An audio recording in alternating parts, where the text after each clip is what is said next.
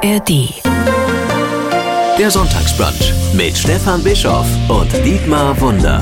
Ein Podcast von MDR Sachsen. Ich sage nicht Wunder, Dietmar Wunder, das mache ich nicht. Ich gehe nicht raus und gehe dann einkaufen und sage, ich hätte im Übrigen mal Brötchen. Sieben Brötchen. Ich bin eigentlich, hoffe ich, doch ein ganz netter. Ist er wirklich versprochen. Und jetzt in der ARD Audiothek, wie immer sonntags und wie immer bei uns, nur nette Menschen. Wenn James Bond sagt, dass sein Name Bond ist James Bond, dann sagt uns das der Mann, mit dem wir heute hier zusammen sein können. Dietmar Wunder, ein Stimmwunder. Dieses Wortspiel kann ich mir nicht verkneifen. Ist er berühmter Synchronschauspieler? So kennen ihn vermutlich alle, die irgendwann schon mal im Kino waren, denn er hat Dutzende Hollywood-Blockbuster synchronisiert und nun werden wir ihn aber auch anders kennenlernen als Dietmar Wunder auf der Leinwand und heute hier vor allen Dingen erstmal herzlich willkommen, Dietmar Wunder. Was für eine wunderschöne, charmante Einleitung. Ach. Vielen, vielen Dank dafür, wirklich. Ich sage jetzt am besten gar nichts mehr und Sie reden hintereinander. Das wäre doch die beste Lösung. Was soll ich dazu sagen? Ich erzähle wirklich sehr, sehr gerne, das muss ich dazu sagen. Ähm, das Schönste ist ja immer für mich, wenn ich jetzt zurückdenke, ich habe schon als Kind, das fiel mir letztens ein, oder als, ja, na doch, im Grunde genommen Kind war ich noch, acht, neun, zehn Jahre, mit Vorm Freunden Stimmbruch. zusammen. Vorm Stimmbruch hatte ich so Kinderkassetten gemacht, beziehungsweise Kinderhörspiele. Weil ich fand Hörspiele mal ganz toll als Kind. Und dann habe ich mit Freunden zusammen irgendwie selbst Kinderhörspiele ausgedacht mir. Ich, leider gibt's die nicht mehr. Ich müsste mal irgendwie so gucken, ob ich Ja, natürlich. Diese zwei, äh, alle, zwei die Tasten? das kennen, zwei Tasten. Und dann, und dann das nächste war, ich war ein ganz großer, gebe ich zu,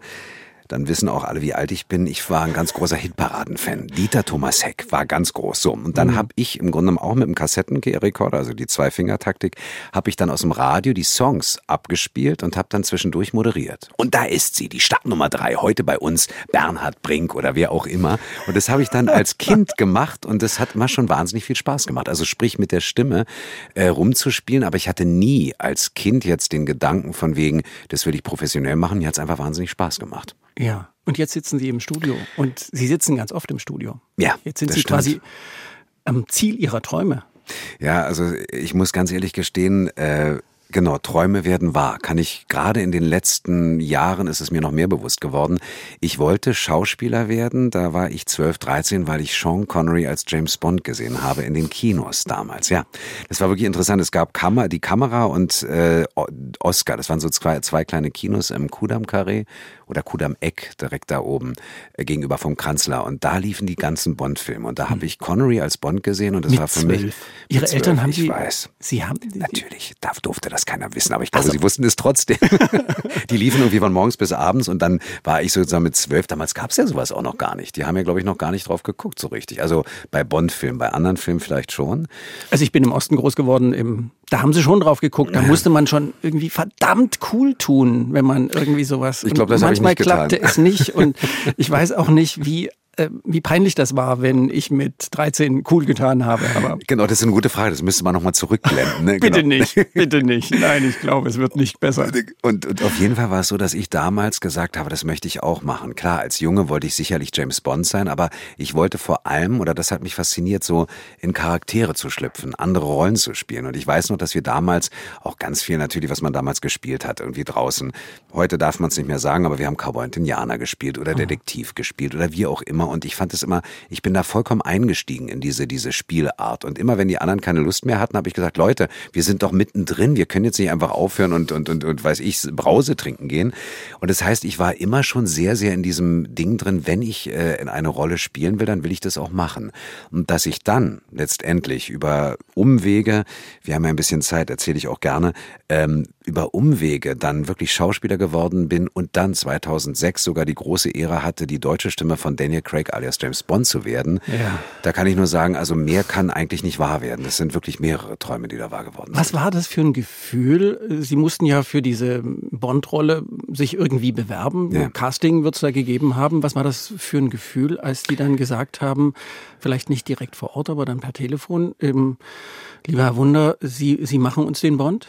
Na, das war natürlich unglaublich. Also erstmal war schon alleine das Probesprechen äh, ein, ein, ein Fest, ein Happening. Und zwar hatte ich die Szene, für die, die sich vielleicht an Casino Royale noch erinnern, da gibt's ja die Szene, wo er am Anfang äh, mit M zusammen in ihrer Wohnung, in, also er ist ja eingebrochen und sitzt mit M auf der, auf der Couch und da war diese Szene, wo sie dann so einen Schlagabtausch haben und wenn ich mich recht entsinne, gab's diesen Einsatz, Doppel-Null-Agenten scheinen eine ausgesprochen kurze Lebenserwartung zu haben. Ihr Fehler wird vermutlich kurzlebig sein. Und diesen Satz habe ich mir sogar gemerkt. Das ist wunderbar. Und das habe ich alleine schon im Probesprechen, dass ich diese Szene synchronisieren durfte, nur fürs Probesprechen, war schon ein Fest, wo ich dachte, ob ich's werde, ja, natürlich wäre das toll, aber alleine das einmal im Leben zu machen, als Schauspieler James Bond synchronisieren zu dürfen, oh. war schon super. Ja, und dann ging es in die nächste Runde, da hatten wir noch ein zweites Probesprechen. Und dann, also ich hatte im August, die hatten seit März hatten sie gecastet, März 2006. Und, und so einen langen Vorlauf? Ja, ja, also es war wirklich so, sie wollten, Daniel Craig, der hatte ja vorher schon Filme gedreht, hatte auch ganz tolle Kollegen, die ihn synchronisiert haben. Aber Barbara Broccoli, also Eon Production, die Originalproduktionsfirma von Bond, die wollten halt Bond neu erfinden mit Daniel Craig und ja. in dem Zusammenhang halt auch die Stimme sozusagen neu setzen. Und, ähm, und dann gab's also es kam immer näher. Ich kam im August dazu und dann kam irgendwie eine Woche verging, zwei Wochen verging und dann telefonierte ich mit der Supervisorin von Sony Pictures damals und die sagte mir, äh, Dietmar, nur mal ganz nebenbei, es ist noch nicht hundertprozentig entschieden, aber du hast ganz große Fans. Ich so, nee, jetzt echt mal, ja. Also es ist nicht unwahrscheinlich und ich dachte, wow. Und dann gab es ein zweites Probesprechen und irgendwann stand ich wirklich auf der Straße in Berlin wollte einsteigen, da klingelt das Telefon und da war der Produktionsleiter der, der, der Interopa-Film, also der Synchronfirma dran. Und er meinte, Dietmar, ähm, du arbeitest jetzt für den Geheimdienst ihrer Majestät. und ich habe da nur gesessen oder gestanden und war sprachlos. Das war wirklich so, ja wie ist es jetzt wahr? Und dann, das war so ein bisschen wie ein Traum. Dann fingen wir an zu synchronisieren und ähm, alleine schon in diese Studie zu gehen und auf der offiziell durften wir natürlich nicht sagen, dass wir James Bond den neuesten Film jetzt synchronisieren, aber natürlich wusste jeder, der im Studio mitarbeitete, dass, dass, dass wir halt jetzt Bond synchronisieren. Und da stand auf der Disposition ja auch die Rollennamen und da stand dann halt Bond.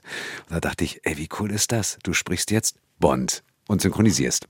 Mhm. Und, äh, und das ging dann so seinen Weg und mir wurde erst während wir synchronisiert haben bewusst, das ist ja Filmgeschichte, was ich hier miterleben mhm. darf. Ja, mhm. meine, meine Supervisorin, ähm, Candice Whitman, wunderbare, also ganz, ganz tolle Frau und ganz, ganz toller, äh, also Partner zu arbeiten mit, also von Sony Picture International, Sony Pictures, die meinte auch, Dietmar, ist dir klar, dass du jetzt hier Geschichte schreibst, weil du wirst ja für immer Egal, ob jetzt mal der Bond aufhört, also Craig aufhört, du wirst immer als deutsche Stimme für Bond bestehen bleiben. Da dachte ich, stimmt.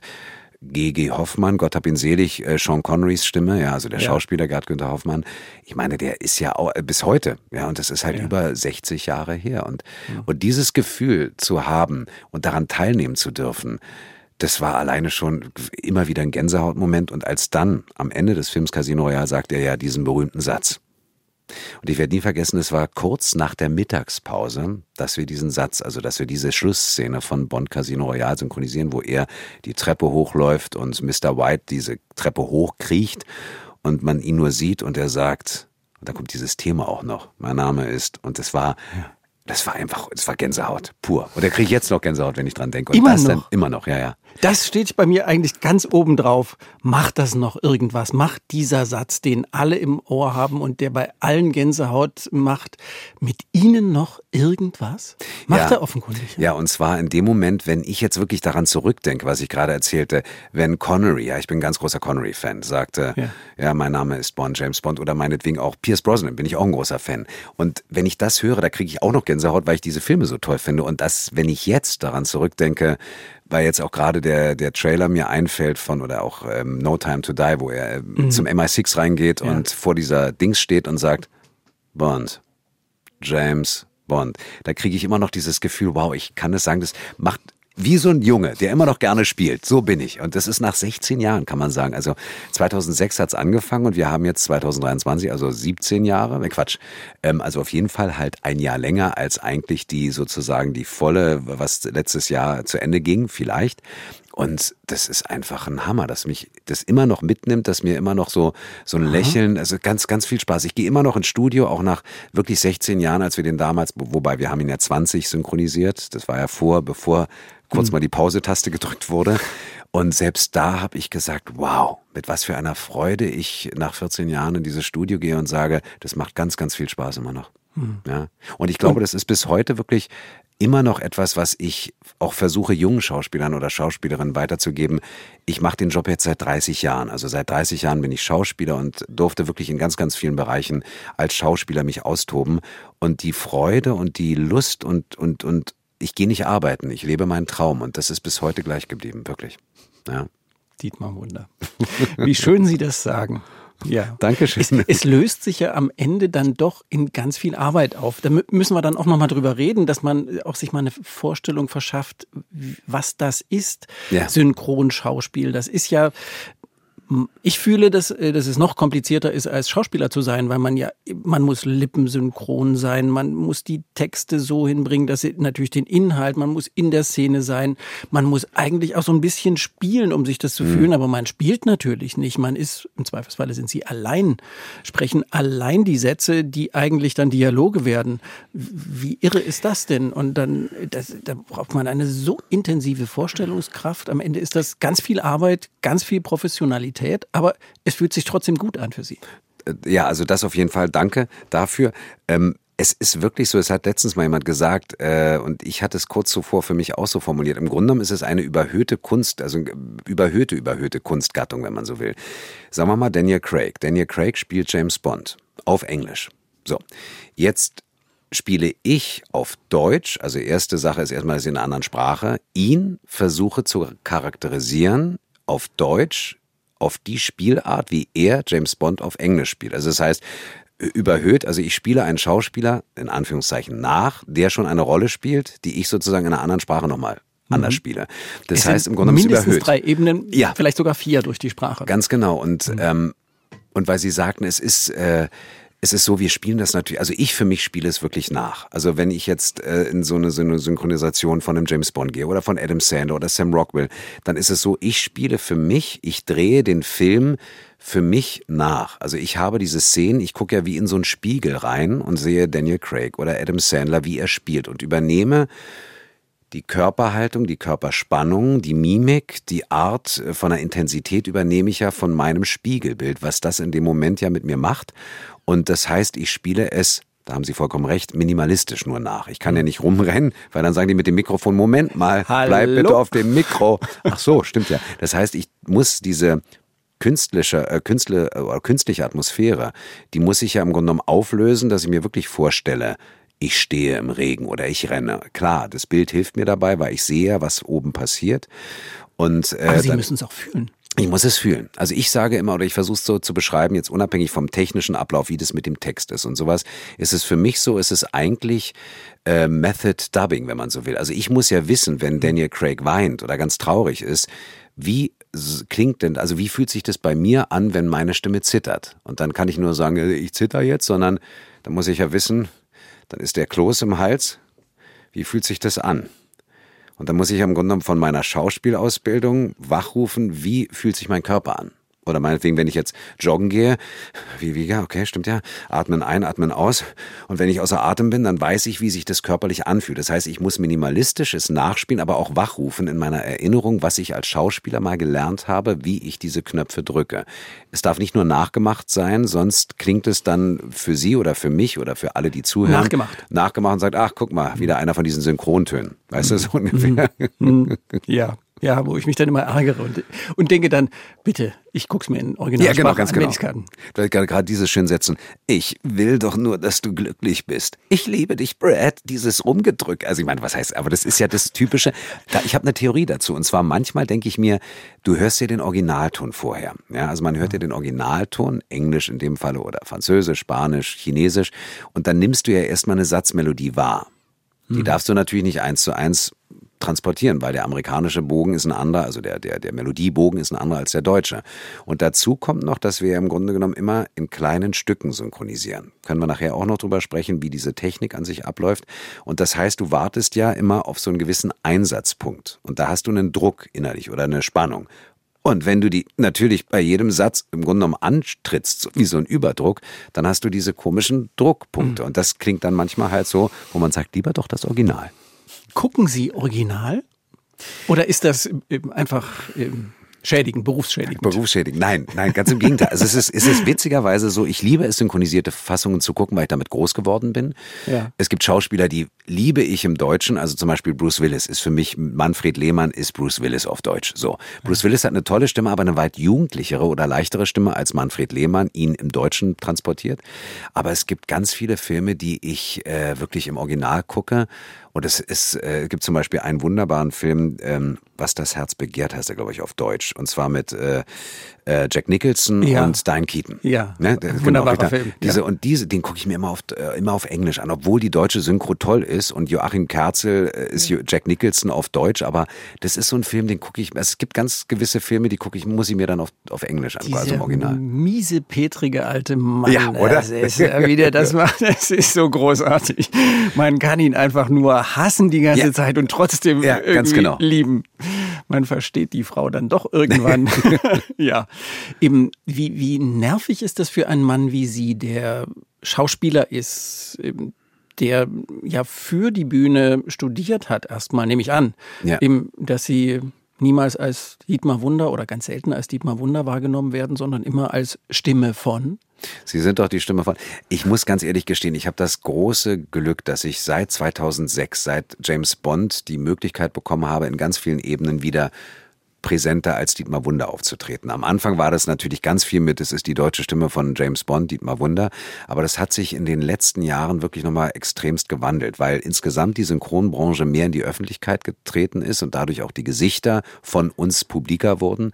Und ich habe plötzlich angefangen, ähm, 2006, 2007 kamen die Leute darauf, Mensch, äh, Dietmar, wie ist denn das mit Moderieren live? Zum Beispiel ja. so James Bond-Abende. Kannst du doch erzählen? Und ich so, klar, mache ich. Das heißt, ich war wieder plötzlich präsent auf der Bühne Bühne, also mit Gesicht.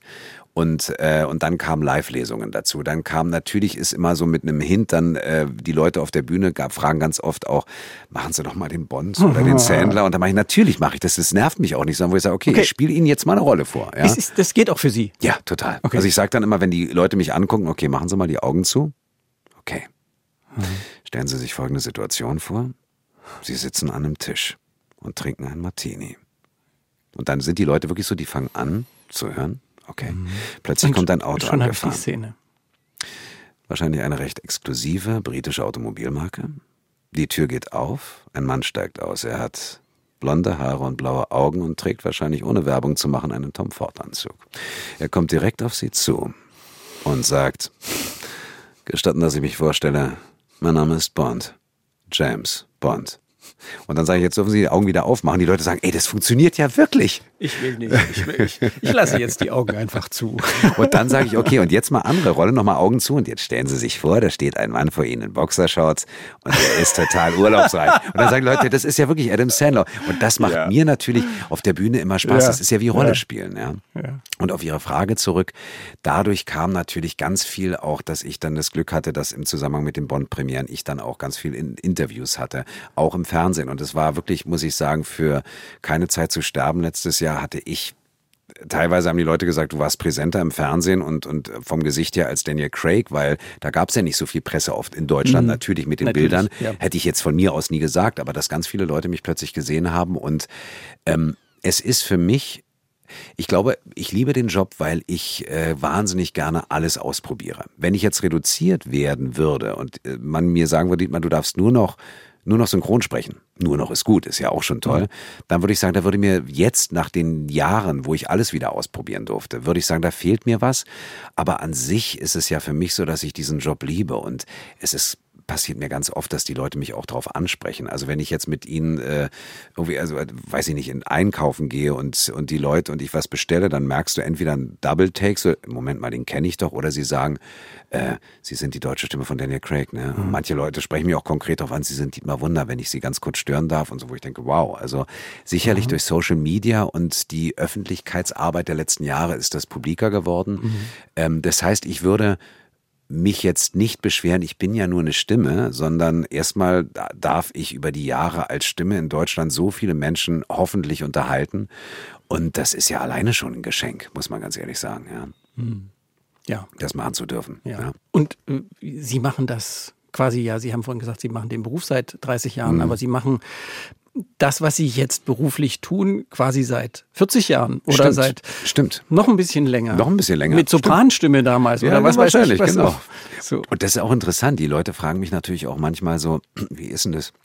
Hast du immer schon mit der Stimme, also wusstest du, dass du so eine Stimme hast oder dass das oder Das würde ich mich, frage ich mich, habe ich mir auch gefragt, wann Sie das gemerkt haben, dass da was ist.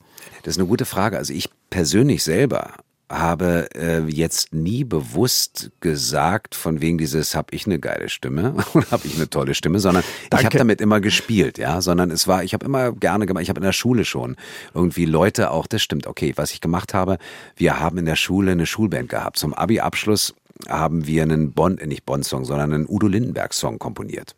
Und ich habe immer total gerne schon Leute nachgemacht und dann haben wir da auf der Bühne gestanden Und das habe ich immer schon gar, wahnsinnig gern gemacht.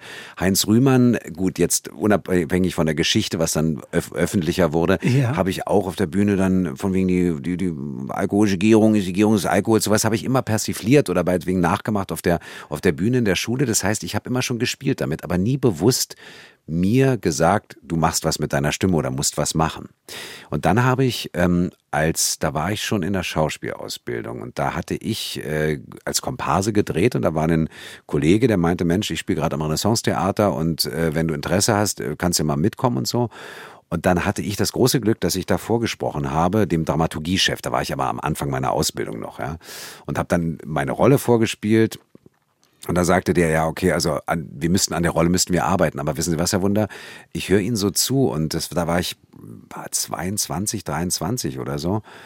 Sie haben was in Ihrer Stimme. Ich kann Ihnen nicht sagen, was es ist, aber ob Sie jetzt in die Gesangsrichtung gehen oder, oder mit dem Theater oder sprechen, aber Sie haben da was. Und das hat er gehört. Und da habe ich gedacht, wow, das ist ja total nett. Und ich hatte auch äh, im Radio kurz danach mal äh, im SFB so ein, so ein Probesprechen oder Mikrofonprobe oder wie das heißt. Ne?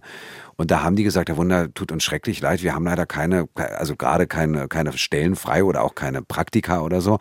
Aber wissen Sie was, Sie haben eine ganz tolle Mikrofonstimme. Und da habe ich gesagt, echt, Dankeschön. Also mir war das nie bewusst, das haben andere Leute gehört.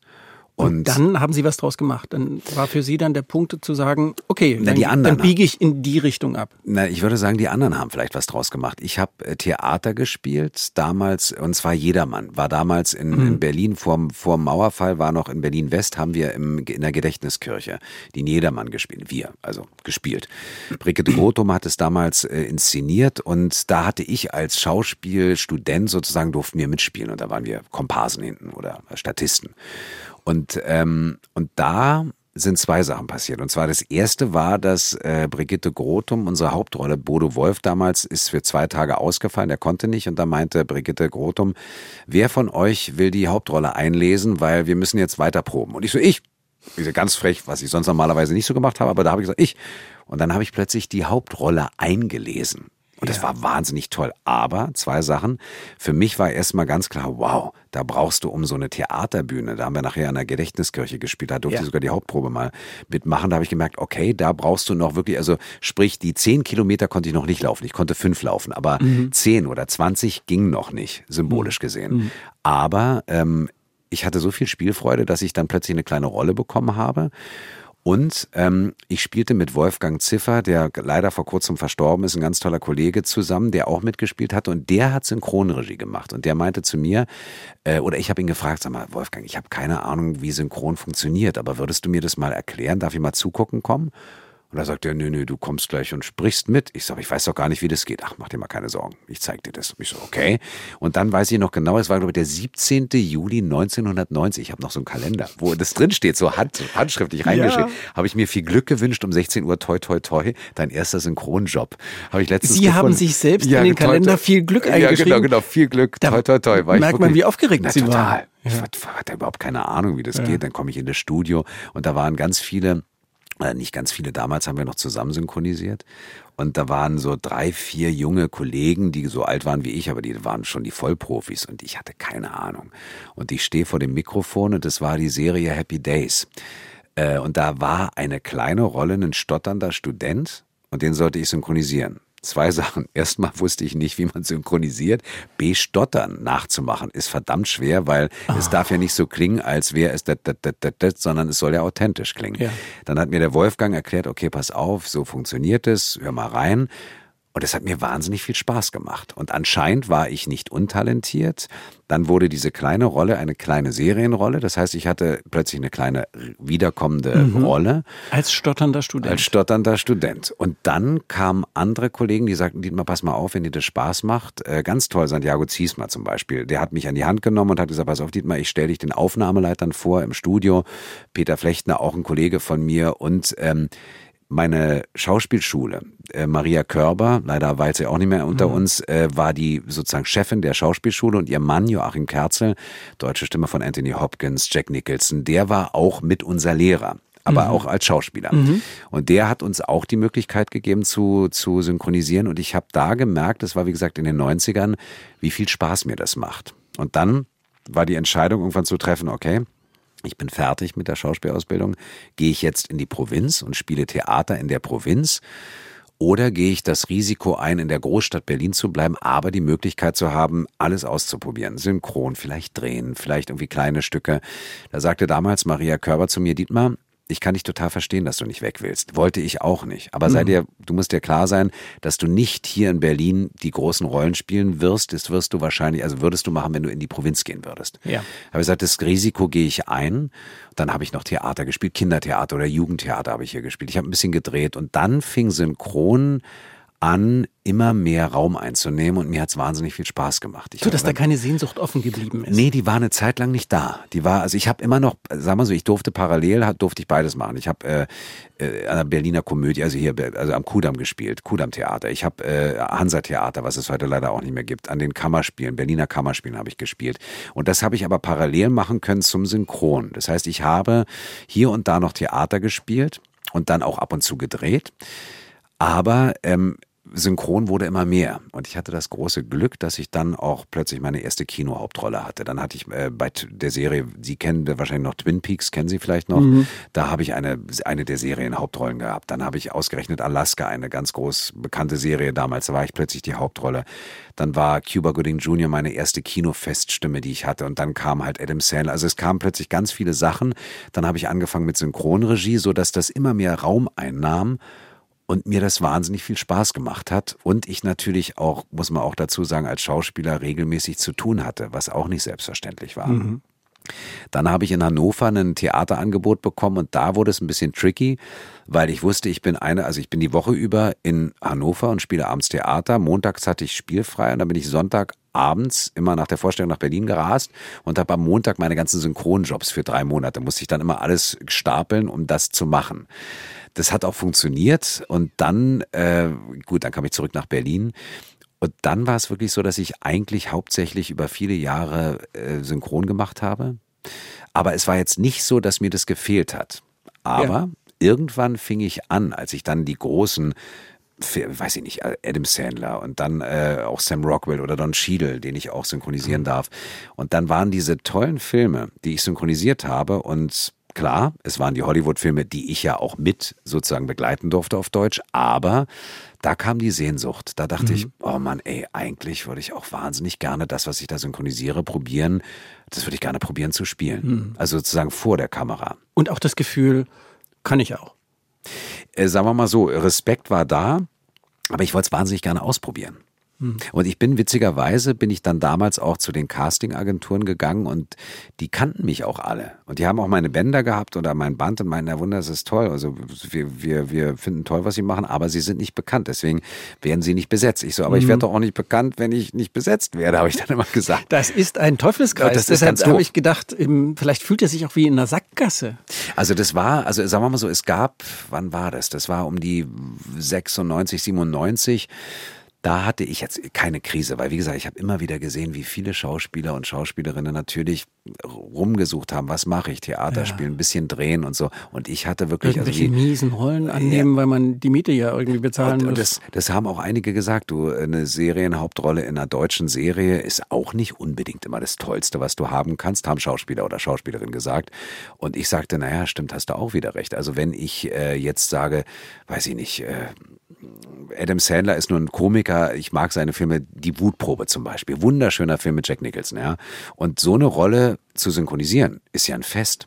Mhm. Hotel Rwanda zum Beispiel mit Don Cheadle, ein sehr, sehr ergreifender Film. So eine Filme begleiten zu dürfen als Schauspieler mit der Stimme ist was anderes, als wenn ich jetzt nichts gegen deutsche Filme, aber deutscher Film ist dann natürlich nochmal eine andere Dimension. Klar, da stehe ich vor der Kamera, aber das ist emotional natürlich nochmal eine andere Ebene für mich gewesen. Ich habe im deutschen Fernsehen auch nie die großen Hauptrollen bekommen. Ja. Mhm. Und also von daher zurück zu Ihrer Frage, es hat mir gefehlt. Und als ich jetzt als Bond 2006 dann anfing, ging ja plötzlich wieder die, also die Reise so ein bisschen wieder zurück zur Bühne. Mhm. Ich hm. habe plötzlich wieder auf der Bühne gestanden. Ich durfte moderieren, durfte Geschichten erzählen, durfte auch meine, was ich eben vorgemacht hatte mit den Stimmen, ich durfte mich austoben auf der Bühne. Ich durfte das Publikum versuchen zu unterhalten als Entertainer und trotzdem als, als Schauspieler äh, Rollen vorspielen während der Moderation. Und das war eigentlich oder ist bis heute, wo ich sage, also wenn man mich fragt, fehlt dir was, Dietmar? Muss ich sagen, ehrlich gesagt, wäre es anmaßend zu sagen, ja, es fehlt mir was. Ja. Mhm. Und ich durfte jetzt, und ist ja einer der Themen auch heute, äh, in der den Anlass, letzten anderthalb, ja, der Anlass, der genau. anderen, letzten anderthalb Jahren habe ich plötzlich wieder, zwei Jahren habe ich wieder angefangen zu drehen, weil die Leute interessanterweise auf die Synchronstimme zurückgreifen und sagen, pass mal auf, was total abgefahren ist. Die Leute kennen dich aus dem Kino, die kennen deine Stimme, manche kennen mhm. dich auch vom Sehen. Aber haben was ein Gefühl viel, dafür. Ganz genau. Und dann sehen die dich oder hören die dich im Kino und sehen dich auch noch und sagen, das ist ja indirekt so ein bisschen so ein Hollywood-Gefühl. Nicht, weil ich Hollywood-Star bin, überhaupt nicht, sondern ich hatte vor sechs, sieben Jahren hatten wir einen Film gedreht mit drei Hollywood-Stimmen sozusagen. Und das Abgefahrene war, wir haben auf Englisch gedreht und haben es dann auf Deutsch synchronisiert. Und es hat funktioniert insofern, es war ein Kurzfilm auch. Und die Leute haben gesagt, das ist ja total schräg. Wir sitzen im Kino.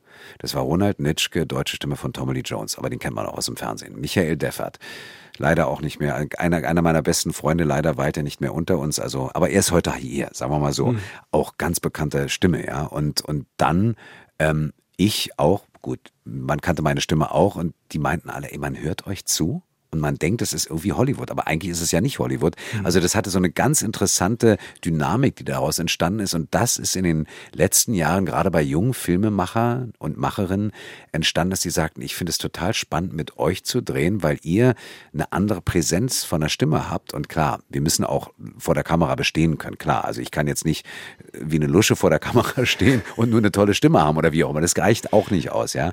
Aber das ist ganz faszinierend, ja. Ja, und manchmal ist es ja auch so, so, dass äh, Gesichter und Stimmen nicht zusammenpassen. Was sie ja. auch gar nicht müssen, wenn man nur, äh, wenn man nicht zu sehen ist, als ja. Sprecher im Radio zum Beispiel oder eben als Synchronsprecher. Aber der Anlass dass wir heute zusammen sind, ist die Premiere des Films The Spawn ja. heute Abend in Dresden im Kino mit Dietmar Wunder in einer Hauptrolle. Und ich war auch so unsicher, wie sieht der denn aus? Ich kannte ja Dietmar Wunder nicht. Ich kannte, ich kannte seine Geschichte und dann habe ich, ja. ich, ich, konnte schon größere Ausschnitte aus dem Film gucken und ja. habe gedacht, wow, das passt aber echt wirklich.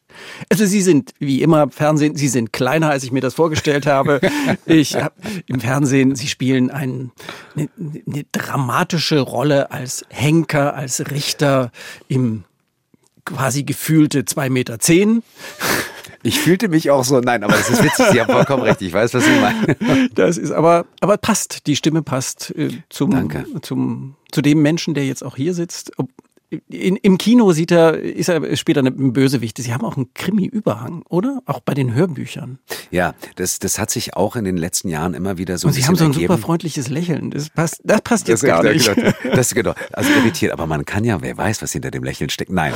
Also ich bin für mich gesehen, ich bin äh, äh, immer schon. Ich lache wahnsinnig gerne. Ich, ich bin ein sehr positiv denkender Mensch. Also ich würde mal immer sagen, mein Glas ist immer halb voll und nicht halb leer. So war es immer und das will ich mir auch nicht wegnehmen lassen, auch wenn die Zeiten in den letzten Jahren wirklich nicht gerade, also mir geht es super gut, aber wenn man jetzt mal in die Welt guckt, ja, aber trotzdem will ich mir das nicht nehmen lassen. Und das heißt, als Schauspieler natürlich ist es so, dass ich, meine Schauspielerin hat immer gesagt, von wegen, Dietmar, du bist ein Komiker. Und ich so, aber ich will doch der Held sein, ich will doch tragisch sein und so. Und sie meinte, nein, du bist komisch. Ich so, nein. Und das war ich am Anfang sehr, ich habe die komischen Rollen auch gespielt. Bei einem Rollenstudium habe ich dann immer den Puck gespielt und nicht irgendwie den, den Helden, ja. Und witzigerweise habe ich im Synchron dann angefangen, auch ähm, in Anführungszeichen klar, so ein bisschen die Helden oder die düsteren Sachen zu spielen. Und die Leute sagten auch bei den Hörbüchern, ich meine, es ist schon faszinierend, dass du mit deiner Stimme natürlich auch so eine, so eine, so eine Spannung oder so eine, so eine Gruselstimmung oder Thrillerstimmung aufbauen kannst. Und es passt gut mit deiner Stimme. Ja. Mhm. Und äh, klar, das müssen Sie entscheiden. Ich, ähm, ich erzähle die Geschichten sehr gerne ich sage auch, du, ich möchte wahnsinnig gerne oder habe das auch machen dürfen, schon romantische oder lustige Geschichten erzählt. Aber natürlich ist Spannung immer was ganz Tolles, also spannende Sachen zu erzählen oder ein bisschen gruselige Sachen. Und als Schauspieler durfte ich auch böse oder Psychopathen oder die abgedrehten Charaktere synchronisieren. Und da habe ich gemerkt, das macht natürlich mit am meisten Spaß. Klar. Warum? Weil du an äh, Grenzerfahrungen gehst. Also sagen wir mal so, zum Beispiel, kennen Sie den Film Green Mile? Nee. Okay. Ähm, dann kennen Sie aber, kennen Sie Sam Rockwell als Schauspieler? Ja. Okay. Ja. Äh, sieben, Psy nee, sieben Psychos gab es einen, aber es gab diesen Film, den viele kannten, wo er auch den Oscar gewonnen hat. Äh, äh, Three Billboards Outside oh, Ebbing, Missouri. Großartig, so. ein großartiger Und da ist er ja nun auch wirklich ein Arschloch, muss man ja mal sagen. Ja. ja da ist Sam Rockwell ja so ein Rassisten, fieser ja. Typ, ja. der auch total durchdreht. Ja. Und wie er das spielt, der ist ja mit voller, voller Körperlichkeit und voller Intensität dabei. Und weil ich gerade, vielleicht weil Sie sagen, natürlich so ein netter bin, ja, oder nicht netter bin, aber so, so, so ein freundlicher oder positiver ja, Mensch. Ja, ich habe unentwegt, die, es fühlt sich wie Umarmung an. Ja, ja, ja Dankeschön. So. Und, und, und dann sowas zu spielen, ist natürlich als Schauspieler genau die Herausforderung, zu sagen, an die Grenzen zu gehen. Eben zu sagen, ich gehe nicht auf die Straße und hau einem auf die Nase auf, weil ich so eine Rolle spiele, sondern es ist eher so, dass ich sage als Schauspieler, was ist denn in deinem Beruf die Herausforderung? Weißt du, wenn du Musiker bist, dann sagst du, okay, das Solo, Gitarre meinetwegen, wirklich da oben zu spielen, so wie, weiß ich nicht, bei Dire Straits, Sounds of Swing, mhm das zu üben, bis du es schaffst. Das ist ja die Herausforderung. Mhm. Als, äh, als Sportler sagst du, okay, ich schaffe äh, den Fallrückzieher beim, beim, beim, weiß ich, beim Fußball mhm. oder so. Und da sagst du, okay, was sind die Herausforderungen beim Schauspieler? Sind es die Sch Rollen zu spielen, die ans Extreme gehen? Und deswegen ist natürlich für mich die Herausforderung, dann jemanden wie Sam Rockwell in diesem Film zu synchronisieren. Oder, und jetzt kommen wir auf The Spawn, als ich äh, das Angebot bekommen habe, Dietmar, du, wir haben ja ein, äh, ein Skript und du bist im Grunde und du bist der Ex, äh, also Inquisitor, der Hexenjäger. Mhm.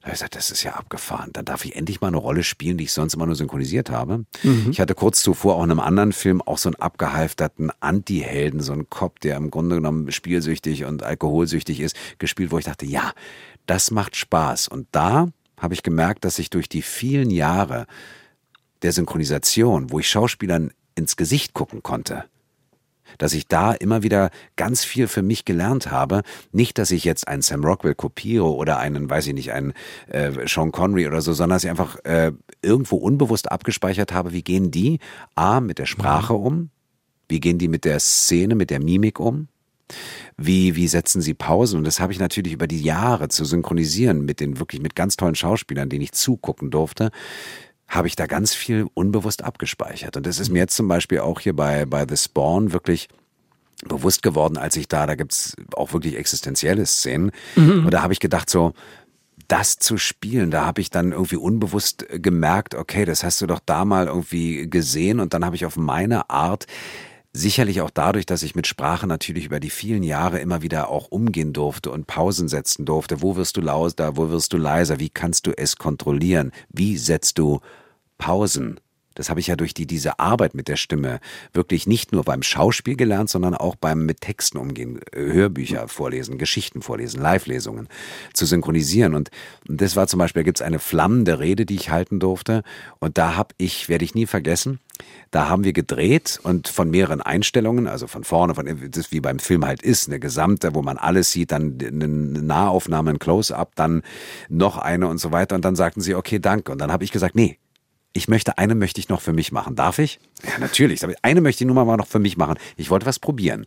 Und ich habe dann wirklich gemerkt, dass ich aus der ganzen Erfahrung mit Synchron, mit Texten umgehen, mit Szene vor der Kamera, habe ich gesagt, okay, ich möchte was probieren, mal sehen, ob das funktioniert. Und dann war die Szene durch und sie meinten, ey, Danke, genau die war's.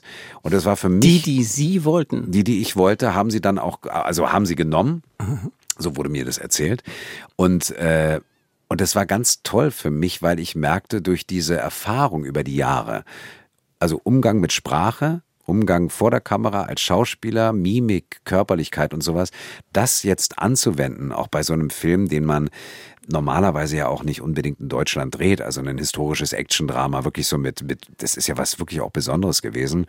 Ähm, das war ganz toll. Das war ganz, ganz toll. Mhm. Ja. Über den Film müssen wir noch ein bisschen genauer reden, weil das ist ja auch ein besonderes Projekt, ein ganz, ganz junges Projekt. Ja. Sie sind ein erfahrener Mann. Alle, die, die allermeisten dabei von, bei dem Filmprojekt sind unerfahrene Leute, aber ganz ambitionierte, ganz leidenschaftliche Leute. Reden wir gleich nochmal. Ich würde gerne noch mal einen kleinen Schlenker zurück machen, weil äh, Sie, so wie wir das jetzt hier erzählen, klingt das alles so super geradlinig. Sie haben als Kind angefangen, Sie die Rolle und dann genau. und dann sind Sie am Ende James Bond und jetzt alles ist schön und alles ist immer ganz gerade gewesen von Anfang an. Aber eigentlich war Ihr Leben doch anders bestimmt stimmt, wie Ganz ich genau. sagen so. Ihre Eltern hatten ein eingeführtes, renommiertes Optikergeschäft in Berlin. Sie haben einen Bruder, glaube ich. Sie haben einen Bruder. Genau, genau. Eben, irgendeiner muss diesen Laden übernehmen denke ich, haben ihre Eltern auch gedacht, sie haben das auch gelernt, sie haben dann auch gearbeitet, weil sie ihren Eltern einen Gefallen tun wollten oder weil sie selber nicht sicher waren, dass das, was sie da so fühlen, wirklich durch ein Leben tragen kann.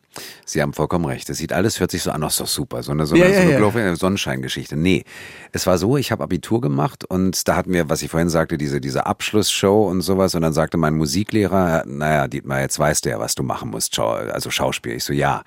Ja, und dann ging das große Ding los, Abitur. Ähm, ich hatte A, das Glück, dass ich Abitur bestanden oder hatte ich dann halt gemacht und so.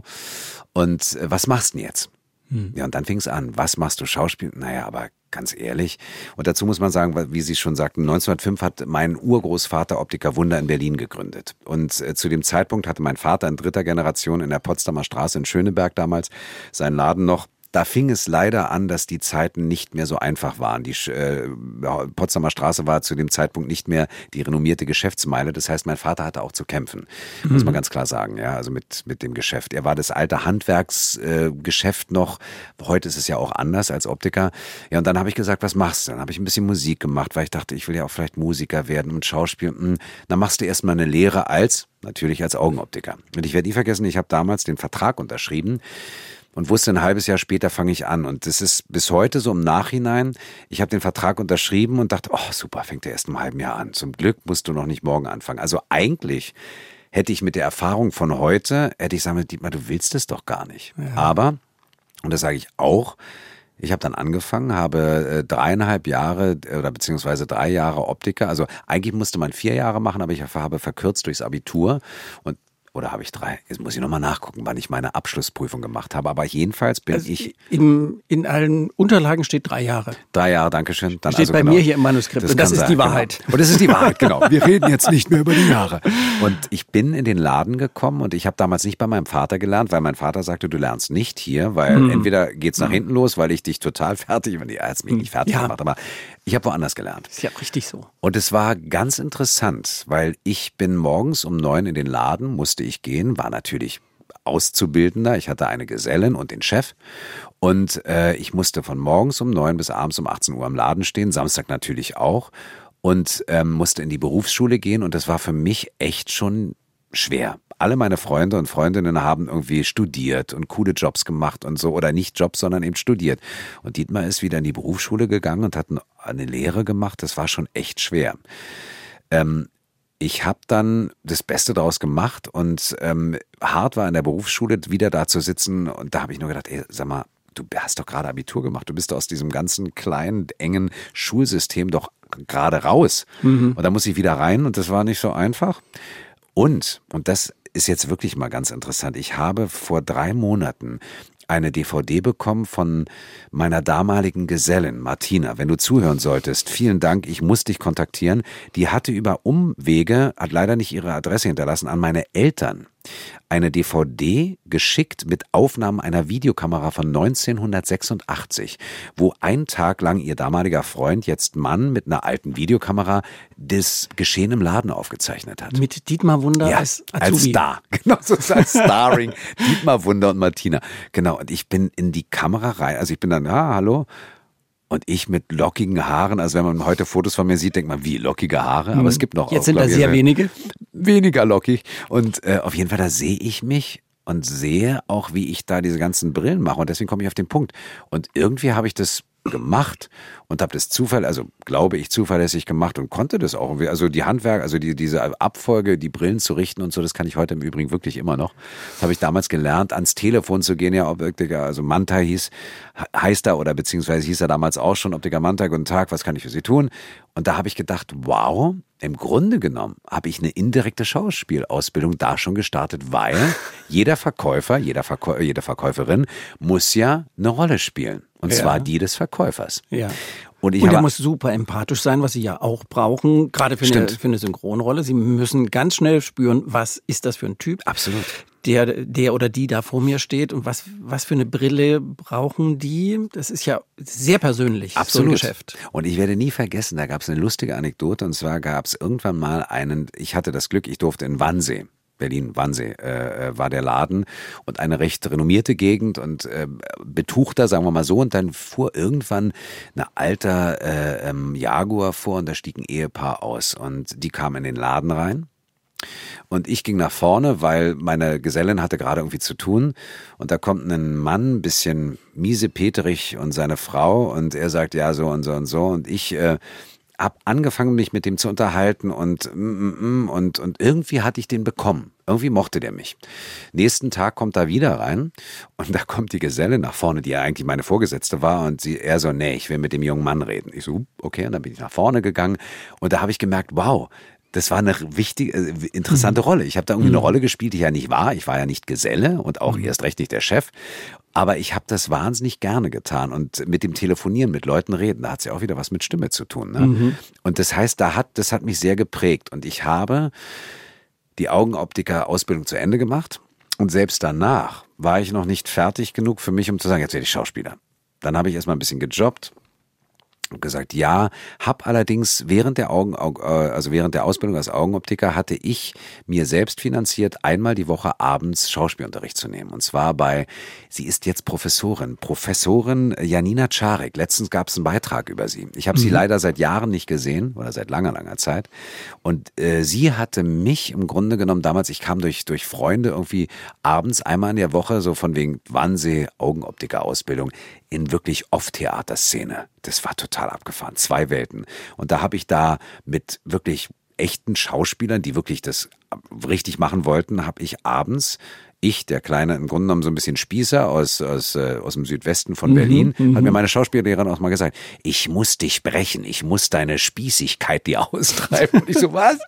Und sie hatte nicht Unrecht. Ich weiß, was sie meinte. Ja, dieses ja, äh, Wohl, so dieses sehr, sehr bürgerliche artig und zurück, ne? Ja. Und dieses von wegen Ausbrechen. Und das habe ich mit ihr, sie hat mir da wahnsinnig viel beigebracht. Auf jeden Fall. Nach dem Augenoptiker habe ich gesagt, nee, also das willst du nicht. Und dann habe ich gesagt, Schauspiel. Naja, vielleicht noch nicht ganz. Studier doch erstmal und zwar studier doch Lehramt. Damals gab es das Fach Darstellendes Spiel. Also das heißt, du hast als Lehrer konntest du äh, Schüler, Theaterschüler, mhm. mhm. Theater machen. Ja. Ja, und dann habe ich mich einschreiben lassen und habe Germanistik und Geschichte studiert, anderthalb Jahre, an der mhm. FU in Berlin. Und da war ich endlich mal Student, was ganz toll war. Aber habe natürlich auch ganz schnell gemerkt, Germanistik. Also ich bin, ich habe da wirklich mit Literatur ganz viel zu tun bekommen. Das war ganz toll, aber ich bin kein Germanistikstudent gewesen. Ich war auch kein Geschichtsstudent. Also ich fühlte mich immer so ein bisschen außen vor. Also ich war weder Optiker, noch war ich Student irgendwie. Aber ich habe mit einer Kommilitonin, die hatte, die war auch Ballettlehrerin. Und weil ich ja immer noch so ein bisschen mit Schauspiel zu tun hatte, habe ich gesagt, du musst ja auch was mit Tanzen machen. Und dann kam ich mit ihr ins Gespräch und dann meinte sie, du kannst gerne, also ich mache, ich gebe auch äh, sozusagen Unterricht, ja, also nicht Privatunterricht, sondern Unterricht auch so, so Tanz AG und so. Meinte ich, du, da komme ich mal dazu. Dann fing ich plötzlich an mit Ballett. Also ich im Tütü, nicht, aber so. Aber ich habe auf jeden Fall ja. Tanzausbildung das auch schon gemacht und ich kam immer näher an mein eigentliches Ziel ran.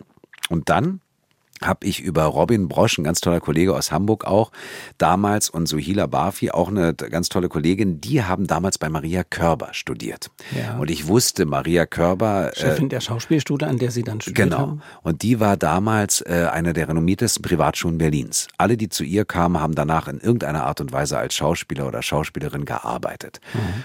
Aber da gab es keine Chance reinzukommen, hieß es. Die hat keine Plätze mehr. Und dann habe ich über Robin und Sohila, die meinten, Dietmar, du kannst ja mal, wir fragen mal Maria. Und dann durfte ich irgendwann vorsprechen. Da war ich 23, 24 und dann kam ich zu Maria, werde ich nie vergessen und spreche vor und hatte mir einstudiert und, mm, und gemacht und getan. Sie hört nur zu und meint, okay, Dietmar, du kommst noch mal schön vier Jahre hier richtig zum Studium. Und zwar, dein S-Fehler müssen wir dir austrainieren und dein Berliner Akzent. Ich so, was? Ich glaube, ich hatte keinen richtigen Berliner Akzent und einen S-Fehler hatte ich auch nicht, aber ich bin halt Berliner und dadurch hatten wir so ein bisschen weicheres S. Mm. Und ich so, aber Maria, ich wollte eigentlich nur noch zwei Jahre hier bleiben und dann fertig Zwei sein. Jahre. Zwei Jahre, weißt du? Also ich dachte mal so, weißt du, so zwei Jahre, dann bin ich ja voller Schauspieler. Dachte ich. Nein, und dann hatte sie gesagt, okay, Dietmar, ich nehme dich. Und dann, da fing es an, dass ich merkte, jetzt bist du angekommen, jetzt bist du zu Hause. Und wie fand Ihr Vater das oder Ihre Ja, Familie? auf die Frage, naja, meine Eltern haben es total verstanden, dass ich den Ja? Laden nicht übernommen habe. Ja, sie waren natürlich traurig, aber nicht, weil ich den Laden nicht weitergeführt habe oder den Namen Optiker Wunder, sondern weil sie Angst hatten als Schauspieler, brotlose Kunst, das klappt doch nicht. Also was willst du denn da machen? Und da hatten sie nicht Unrecht von der Denkweise her, weil sie, woher sie kamen, also meine Eltern hatten nichts jetzt mit, äh, also jetzt weder haben sie Musik gespielt, sie haben gehört Musik, sie haben als als als als sie jung waren getanzt und so, also jetzt äh, Partys gemacht, aber sie hatten jetzt nicht äh, unmittelbaren Zugang zu Kunst im Sinne von Schauspiel, Theater und sowas alles. Ja, ich weiß im Nachhinein, dass eine Tante von uns entfernt, die war Opernsängerin, habe ich aber auch erst später erfahren. Ja, das heißt, es gab keinen richtigen Bezug zum Schauspiel und davor hatten sie Angst. Sie hatten Angst, mein Sohn oder unser Sohn bleibt auf der Strecke. Klar hat mein Vater sich insgeheim immer gewünscht, dass der Optiker Wundername weitergeführt wird, aber er hat auch irgendwann gesagt, also die Art, wie ich noch den Beruf gelernt habe und ich, also mein Vater und ich dann auch, das wird heute anders gemacht. Also heute ist es ja weit mehr auch was mit Modeartikels, hat, hat es ja zu tun. Klar musst du auch das Handwerk noch können, Ja. aber ähm, es ist was ganz anderes. Und das heißt, meine Eltern hatten Angst und als ich dann anfing und auch witzigerweise natürlich mit dem Synchron plötzlich ähm, meine Brötchen verdienen zu können, dann waren sie ganz, ganz glücklich und waren auch zunehmend stolzer. Ja, und Waren Sie versöhnt dann? ja. Also sie waren noch nicht böse, sie hatten einfach, äh, was ja Sorge. auch schön ist, Sorge. Ja, ja. Und aber ähm, heute sagen sie beide auch, äh, sie sind ganz, ganz glücklich, dass ich das gemacht habe. Und das Schönste ist natürlich, dass sie auch sagen, von wegen, sie sind sowohl auf mich als auch auf meinen Bruder sehr stolz, was wir erreicht haben, ne, durch Hm. uns. Ja. Wie machen Sie das die ganze Zeit zu sprechen, ohne, man soll sich ja gar nicht räuspern. Stimmt, mit dem Räuspern, äh, das äh, reizt sozusagen die Stimmlippen, wenn man es macht. Aber trotzdem ja, ist es und trotzdem so, hat man manchmal das Gefühl, äh, man müsse, ich habe ja schon die ganze Zeit und ich gucke immer auf Dietmar Wunder, der, ja viel mehr redet als ich und der das nicht muss. Sie sind ein echter Stimmprofi. Dietmar Wunder ist zu Gast. es ist so schön, mit ihnen zu plaudern. Ich gucke immer schon ein bisschen ängstlich auf die Uhr, aber wir haben noch Zeit. Wir haben noch Zeit, aber ich fühle schon nicht mehr, nicht mehr so viel, wie ich gerne noch hätte. Stimme, weil ich mich jetzt gerade geräuspert habe, das ist Ihr wichtigstes Werkzeug. Ähm, Gibt es irgendwelche Technik, mit der Sie die Stimme schützen, trainieren, im Schwächen wegmachen? Also ich habe das äh, während der Schauspielausbildung natürlich ganz viel gelernt, mit Stimme umzugehen. Also was heißt Stütze, was heißt von wegen äh, Atem holen, ohne dass man es hört. Äh, also das habe ich ja im Grunde gelernt, wie mein Instrument, wie ich mein Instrument spiele. Und das über die Jahre, auch gerade durch die Synchronarbeit, durch die viele Hörbucharbeit, Hörspielarbeit, habe ich natürlich ganz viel auch gelernt, mit Stimme nochmal anders umzugehen, als wenn ich jetzt oder auch durch das Theaterspielen ich würde sagen, vor der Kamera musst du auch mit Stimme und Atem umgehen können, aber ähm, da ist natürlich es oft viel authentischer oder nicht authentischer, sondern äh, viel spontaner, was da entsteht Ja, beim und Hören. das, und das Bild ist natürlich, die Mimik, die man da hat, ist natürlich das 80 Prozent der Ja. Wahrnehmung macht, das, was ich sehe. Das stimmt. Und, und da ist natürlich eine Geschichte zu erzählen oder mit der Stimme umzugehen, das ist natürlich ein ganz anderes Ding. Da muss ja die Stimme es hoffentlich schaffen, zu überzeugen oder zu faszinieren oder, oder zu gruseln oder wie auch immer. Und das habe ich sicherlich gelernt durch den, durch den, durch den, durch die Ausbildung. Und ich merke, weil Sie fragen, was machen Sie denn von der Stimme her? Natürlich merke ich gerade jetzt, äh, in, in, jetzt wird's ja wärmer, aber in den Wintermonaten und als unsere Kinder noch kleiner waren, waren es immer so, oh nein, bitte nicht, bitte nicht die Kindergarten oder dann nachher Schulgrippe und du denkst Ja. so, oh Gott. Alles kriegt man mit. Und, Ja. alles. Und Ja. dann hast du natürlich auch sofort, also wenn ich merke, okay, jetzt ist so ein bisschen mm, empfindlich. Also interessant ist, wenn man anfängt, die Stimme zu spüren, dann weißt du, jetzt musst du kurz mal aufpassen. Also wenn du drüber nachdenkst, äh, bist du jetzt heiser oder dann, also wenn es im Vordergrund tritt, dann merke ich immer schon, okay, äh, lauwarmes Wasser mit lauwarmem Wasser und Salz gurgeln oder äh, selbst auch mit frischem äh, Meerrettich gerieben ins warme Wasser und dann gurgeln brennt, aber ist äh, desinfizierend. Das hilft wirklich. Mhm. Und natürlich Flüssigkeit. Also was wirklich ganz wichtig ist, merke ich auch, wenn ich jetzt vorlese oder erzähle, trinken. Tee, Wasser. Klar, kann man auch Rotwein trinken, kann man abends auch machen, aber es ist natürlich noch eine andere Nummer. Aber ich habe ja. Ich habe irgendwo gelesen, dass äh, Rotwein irgendwie gut sein soll, wo ich gedacht habe, ist das jetzt ein Joke? Naja, sagen wir mal so, Rotwein ist das Gute an Rotwein ist, äh, Rotwein ist natürlich sowas, hat ja sowas Fruchtiges, Vollmundiges, wenn man also schweren Rotwein trinkt. Und das heißt, es, äh, es, es ist so ein bisschen sowas wie, ich würde sagen, vielleicht ein Saft, wenn man so will. Weißwein ist auch nicht schlecht, aber Rotwein ist natürlich vollmundiger, irgendwie fruchtiger, ja, würde mhm. ich mal sagen. Deswegen, aber natürlich ist es jetzt auch so, man kann es sich auch schön reden. Du, ein Whisky macht die Stimme auch total cool. naja, eine Flasche Whisky ist, glaube ich, auch kontraproduktiv, wenn man so will. Aber so fühlte sich das für mich an, als ich das las. Dachte ich, na, ob, ob das, das, nicht, so nicht eine Geschichte ist. Genau, von irgendeinem Winzer erfunden. Ja, oder von Dietmar Wunder, der gerne Rotwein, Rotwein trinkt. Also was ich wirklich, also was ich merke, ist, ich äh, spreche mich morgens zum Beispiel immer noch oder mache meine Stimmübungen morgens unter der Dusche. Weil ich wirklich merke, das ist so wie von wegen warm machen, wenn ich Sport mache oder wie auch immer. Da sage okay, mein Instrument möchte ich jetzt wirklich wach haben. Ja, Das tue ich für mich. Was machen Sie da? Äh, so, so ähnlich. Also ich mache zum Beispiel Lippenübungen, dass ich sowas mache oder dass ich halt die Kopfstimme mhm. runterfahre und dass ich dann dieses ist dann um diese ganze Stütze zu zu, mhm. zu, mhm. zu, zu aktivieren. Ja. Aus und, dem Bauch, also die Bauchmuskulatur. Bauch, ne? Also diese, diese Wahrnehmung, bewusst, äh, wo kommt die Stimme her?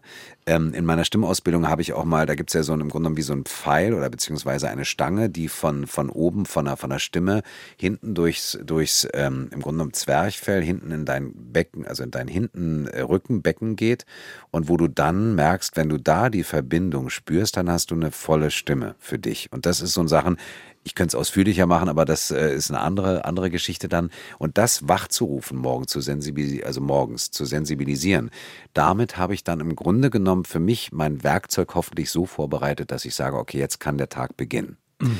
Und wenn ich, wie gesagt, merke, okay, so ein bisschen räusperig, dann habe ich entweder einen Schal um, nicht den weißen, äh, aber und oder meinetwegen äh, gibt manche äh, Pastillen. Also ich habe eine bevorzugte Marke, die ich sehr gerne mag, wo ich auch merke, okay, die hilft mir irgendwelche Ananas-Enzyme? Hat mir mal eine Sängerin empfohlen. Stimmt, habe ich auch schon mal gehört. Das habe ich noch nicht bewusst ausprobiert, aber auch nicht schlecht. Hat okay. mir nicht geholfen, aber sie schwörte darauf. Ich glaube, jeder hat auch seine eigenen Sachen. Genau. Ne? Das ist also es ist auf jeden Fall so, das ist mein Handwerkszeug, da haben Sie recht. Das ist mein Werkzeug und mein, mein, mein, mein, mein Instrument, was ich pflegen muss, auf jeden Fall, ja. Hm. Haben Sie manchmal Angst, dass das dass da was passieren könnte, dass es irgendwann vorbei ist. Als Sänger, äh, Sängerin äh, ja, ähm, denke ich ganz verändert oft. sich die Stimme. also gerade wenn ich jetzt, weil, weil Sie sagen Sänger oder Sängerin, ja, da denke ich auch manchmal, das ist ja deren Kapital. Ja, also jetzt ja. sowohl so, also sowohl jetzt äh, monetär gesehen als auch überhaupt als ja. Dasein dann. Ja.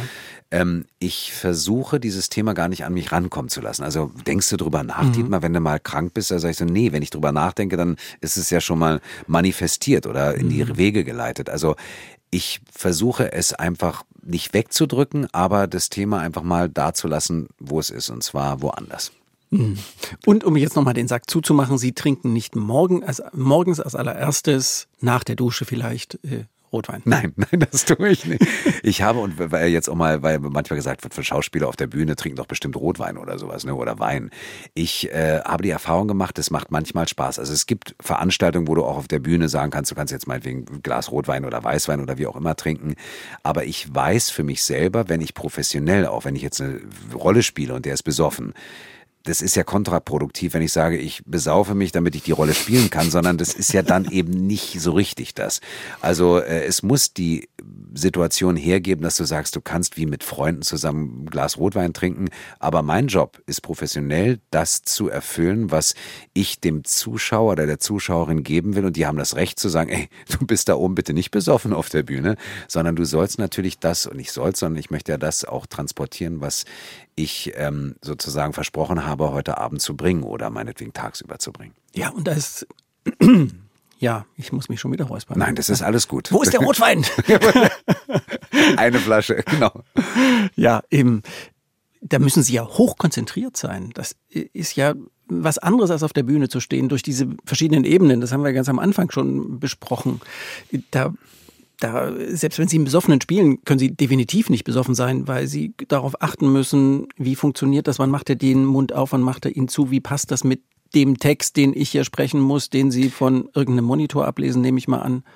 Früher war es so, dass wir Bücher hatten wirklich, aber als Corona, Papier. ja, Papier wirklich, also Papierbücher, genau, also sozusagen. Das raschelt doch. Äh, das raschelt, naja, du hast ja dann eine Seite und dann, um es ganz schnell zu machen, der Film ist in ganz viele kleine Dialogfetzen unterteilt, sogenannte Takes. Also Ja. das heißt, wir haben nicht jetzt einen ganzen, äh, ganzen Monolog am Stück, sondern in kleine Szenen unter, oder kleine Fetzen unterteilt, damit wir halt die Lippensynchronität auch treffen können. Dazu kommt, dass der Text so lippensynchron gecheckt ist, dass die, äh, der Text auch auf die Lippenbewegungen passt.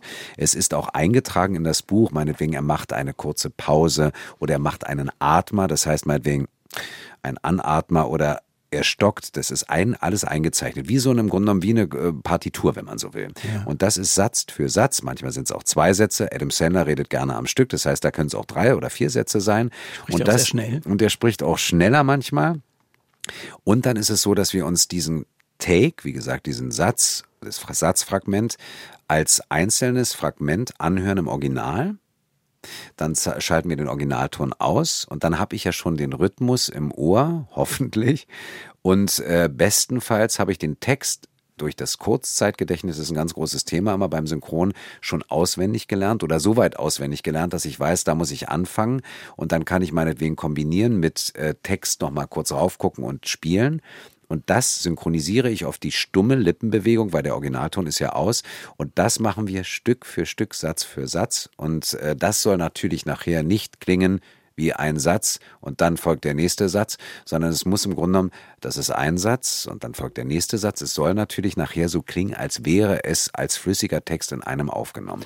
Aber eine Szene wird nicht als Szene synchronisiert. Nein, nein, nein. Also Boah, ich sehe, nein, nein, das wie ist wirklich so. schwer ist das denn? Na, Dass das, das dann ist- nicht so abgehackt klingt. Genau, das ist, würde ich sagen, vielleicht das Handwerkszeug, was man als Synchron oder als Schauspieler im Synchron, Schauspielerin im Synchron machen muss oder nicht machen muss, sondern dass es eben flüssig klingt. Dazu hat man einen Regisseur oder eine Regisseurin und natürlich auch äh, Cutterin oder einen Cutter, der neben dir sitzt. Also er sagt, pass auf, du musst da von der, von der Textlänge, also von der Breite ein bisschen langsamer sprechen, weil die Lippenbewegungen nur sonst, sonst nicht stimmen. Und ich habe natürlich selbst eine Wahrnehmung. Also wenn ich jetzt zum Beispiel einen flüssigen Text, äh, dieses hier Doppel-Null-Agenten scheinen eine ausgesprochen kurze Lebenserwartung zu haben. Pause. Der Fehler wird vermutlich kurzlebig sein. Das haben wir in zwei Takes aufgenommen, aber es soll nach, natürlich nachher so klingen, als wäre es durch synchronisiert. Ja. Und da muss ich mir natürlich vorstellen, Doppel-Null-Agenten scheinen eine ausgesprochen kurze Lebenserwartung zu haben. So habe ich aufgehört. Ihr Fehler wird vermutlich kurzlebig sein. Da muss ich mir das kurz vorher ansprechen oder andenken und dann kann ich auch im Sprachfluss, wenn ich den nächsten kurzen Satzfragment aufnehme oder das Fragment, dann weiß ich, aha, ich habe so aufgehört und so rede ich jetzt weiter. Und das ist das, da haben Sie recht, das ist die wahrscheinlich das kleine, also es ist ein bisschen äh, so Puzzlearbeit auf der einen Seite. Ähm, und wir machen es auch oft so, dass meinetwegen, wenn ich den, den nächsten Take sozusagen anspiele, dass ich mir vorher an, selber anspreche, was habe ich vorher gesagt oder wie bin ich in Bewegung gewesen und dann, bevor der nächste losgeht, weiß ich, ich höre auf und jetzt fange ich wieder an und dann weiß ich, aha, so war ich von der Dynamik, so klingt es hoffentlich genauso, wie es vorher geklungen hat, also vom Anschluss her. Stelle ich mir als Schauspieler deutlich leichter vor. Dann bin ich in der Szene, dann spiele ich einen Zusammenhang durch. Ja. Also sagen wir so, ich weiß, dass Schauspieler, es gibt viele Schauspieler, die hassen synchronisieren, die meinen, total doof, weil da muss, bin ich gefangen, ja. Ja. Und selbst wenn ich mich selbst nachsynchronisiere, ja, dann ist es so, dass, also ich persönlich mag das gerne. Äh, witzigerweise rede ich dann von mir selber in der dritten Person, weil es ist ja eine andere Figur, aber trotzdem bin ich das selber, das ist ein bisschen absurd, aber auf jeden Fall ist es so, dass dann viele Schauspieler sagen, das ist, da bin ich eingeengt. Ich Ja, kann klar. das nicht, ja. Ja. Und, ähm, und du hast natürlich auch, wenn du eine Rolle erarbeitest, auf der Bühne ist es natürlich am im Grunde genommen ist der Ursprung des, des Schauspiels, auf der Bühne zu stehen. Aber vor der Kamera hast du natürlich auch, äh, da bist du im Kostüm, da hast du die Körperlichkeit. Klar ist da auch die Kamera und du musst sagen, okay, pass auf, du darfst jetzt nicht zu weit weg vom Licht. Gibt es auch technische Sachen, die du erfüllen musst, aber da ist ja zum Beispiel bei The Spawn, da gibt es wie gesagt diese eine Szene, die sehr körperlich ist und da habe ich natürlich dann da gesehen und äh, da gelegen und habe dann so gesprochen. Ja, mhm. und weil ich aber dann in der Szene auch war. Und dann mhm. war ich meinetwegen dreckig verschmiert und, und wie auch ja, immer. Und wenn ich das nachsynchronisiere. Im Wald bei Frankenberg gedreht. Ja, genau. Ja. Und, und wenn ich das nachsynchronisiere, gut, dadurch, dass ich das sehe, was der gemacht hat, der Schauspieler, weiß ich, dass ich dann auch vor dem Mikrofon so sitze oder meine der Schauspieler. Ne? ja, der Schauspieler. Das mache ich dann auch. Aber ich muss es natürlich in meiner Vorstellung mir dann nochmal anders, also es fällt leichter vor der Kamera, da haben Sie recht, mhm. oder auf der Bühne, weil ich es ja dann spiele, auch so wie ich es spiele will oder wie, wie ich es meinetwegen ja. im Zusammenhang mit, dem, ja. mit der Regie spiele. Und beim Synchronisieren ist, sind mir in gewisser Weise die Hände gebunden, weil was Daniel Craig vorgespielt hat, kann ich ja nicht sagen, ey, Daniel, hör mal zu, das machen wir noch mal ganz anders. Sondern der ich hat habe ja da mal eine Idee. Ich habe da eine Idee, wir machen das mal langsamer. Und das ist natürlich dann äh, eine Sache, da bin ich eingeengter als meinetwegen bei einem anderen, als wenn ich selber spielen würde. Ja. ja. Aber jetzt konnten Sie ja selber spielen ja. bei äh, The Spawn. Darüber müssen wir jetzt noch reden. Letzte Frage zu diesem Komplex. Ja. Wie lange dauert das, so einen Bond-Film zu, zum Beispiel, oder einen Adam Sandler-Film zu synchronisieren? Wenn das so abgehackt ist, das muss doch unendlich lange dauern. Also witzigerweise, ironischerweise ist ja so bei Bond, äh, der muss ja die Welt retten. Der redet ja gar nicht so viel. Der redet nicht so viel. Das stimmt. Das stimmt. Adam Sandler aber, redet häufig mehr. Sehr viel, genau. Richtig. Nein, aber sagen wir mal so, bei so einem James Bond-Film, also gerade in den letzten Filmen, auch Skyfall war es auch schon so, da hat er ja wirklich weit, weit mehr Text gehabt als in den ersten Filmen.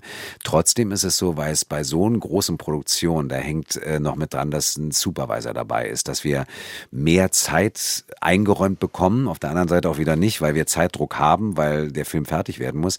Aber das heißt, um es mal ungefähr, würde ich sagen, für einen Bond-Film brauchen wir an die drei Wochen. Aber das ist schon viel, viel Zeit. In der Regel kannst du sagen, ein normaler Kinofilm zehn Tage, fünf Tage bis zehn Tage vielleicht.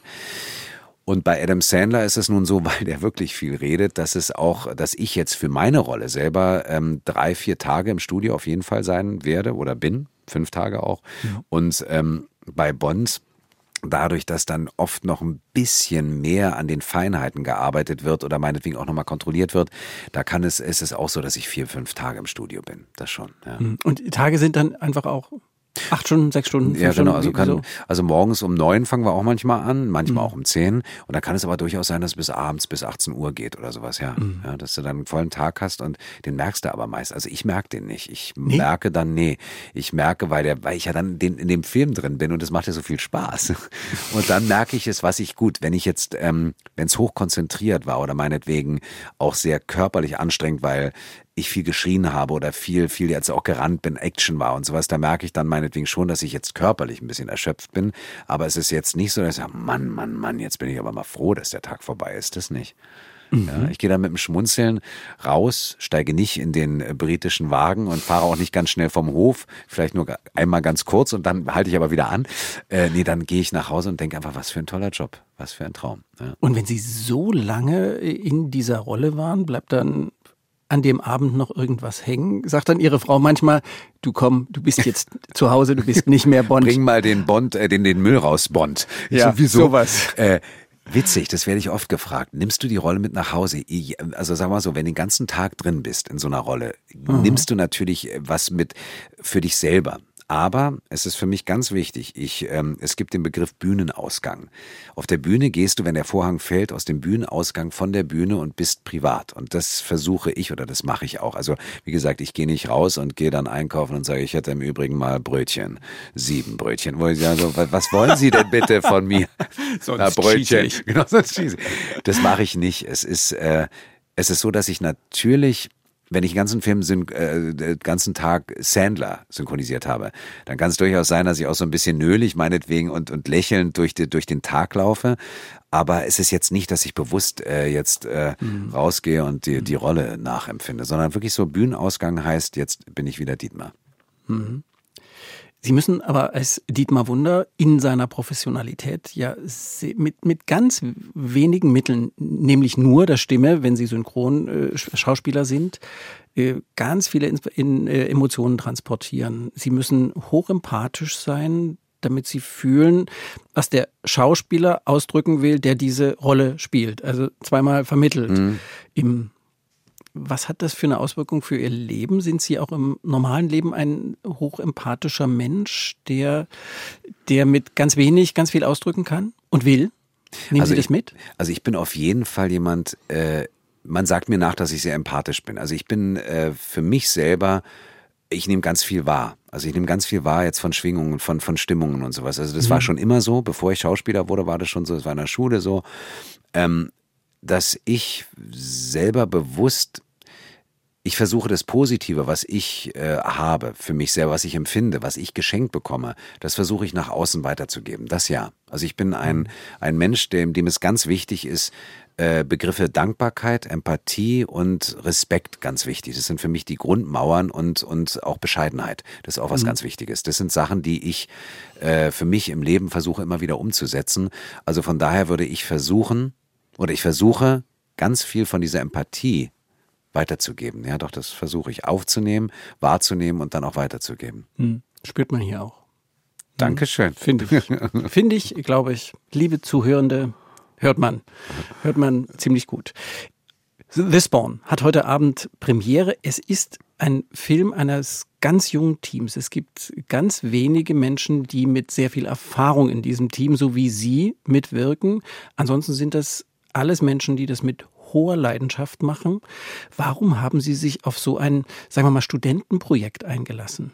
Also erstmal, und das ist das Faszinierende, wenn Sie dabei gewesen wären während des Drehs, hätte man nie gedacht, dass es junge Menschen sind, die noch nicht so viel Dreherfahrung haben. Die haben mit einer solchen, da sind wir wieder beim Begriff Empathie, mit einer Leidenschaft, mit ja. einer Professionalität ja. gearbeitet, dass mich das von Anfang an fasziniert hat. Also ich hatte die erste, also ich hatte durch einen anderen, der auch äh, sozusagen Co-Regie mitgemacht hat, Alexander Kral, äh, der hatte mich gefragt, Dietmar, du, ich habe einen Freund von mir, beziehungsweise als wir gedreht haben, hat mich Jakob Wallner, Mitproduzent mhm. des Films, also ja. die Wallner die Brothers, Brothers. das finde ich, find ich so cool cool.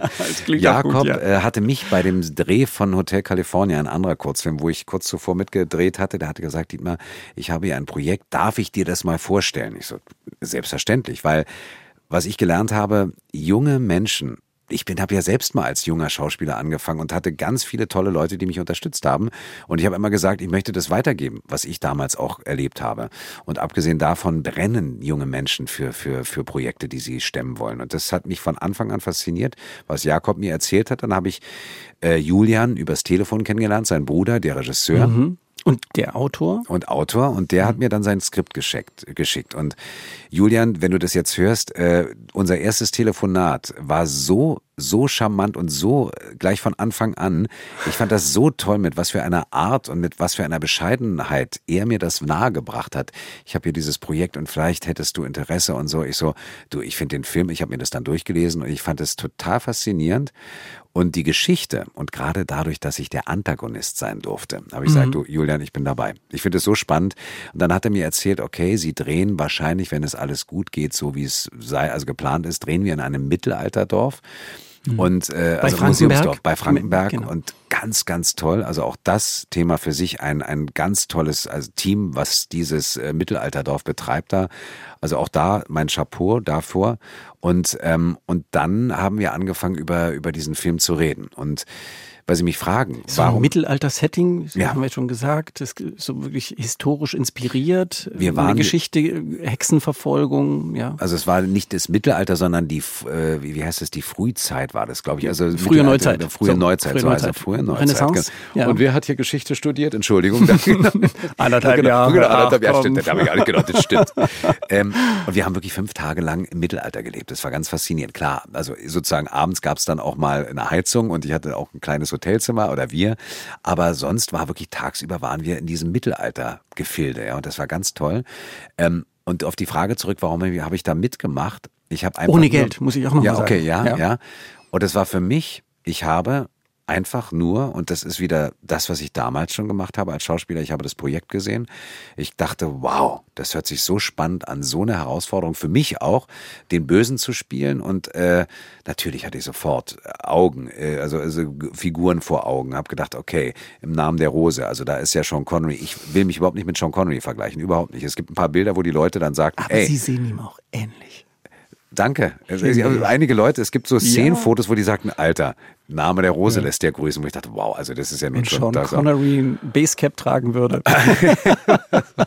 also wie gesagt, einer meiner ganz großen Helden und da habe ich natürlich sofort gedacht, das ist so eine tolle Möglichkeit, Und dadurch, dass ich in meinem Beruf ja so viele andere Sachen ab, im Grunde genommen abdecken darf und da auch äh, meine Brötchen verdienen darf, dachte ich so, dass, da geht's jetzt nicht um Geld oder sowas, sondern da geht's einfach um, ich darf einfach einen leidenschaftlichen Beruf, den ich ja ausüben darf oder einen Traum, da habe ich fünf Tage einfach mal gesagt, die, die nehme ich mir irgendwie frei und dann tauche ich einfach mal wirklich in diese, in diese Welt der Filmemacherei ein. Ja? Also wieder sozusagen als vor der Kamera darstellender Schauspieler. Mhm. Und dann hatte ich Julian gesagt, ich mache das auf jeden Fall. Der war, hat sich sehr, sehr gefreut. Und dann haben wir uns das erste Mal kennengelernt. Und es war von Anfang an sofort eine auf einer Ebene. Wir haben uns getroffen, gefunden. Jakob kannte ich ja schon und ich war mir sicher, das wird super. Und dann haben die mir erstmal erzählt, was sie da stemmen wollen.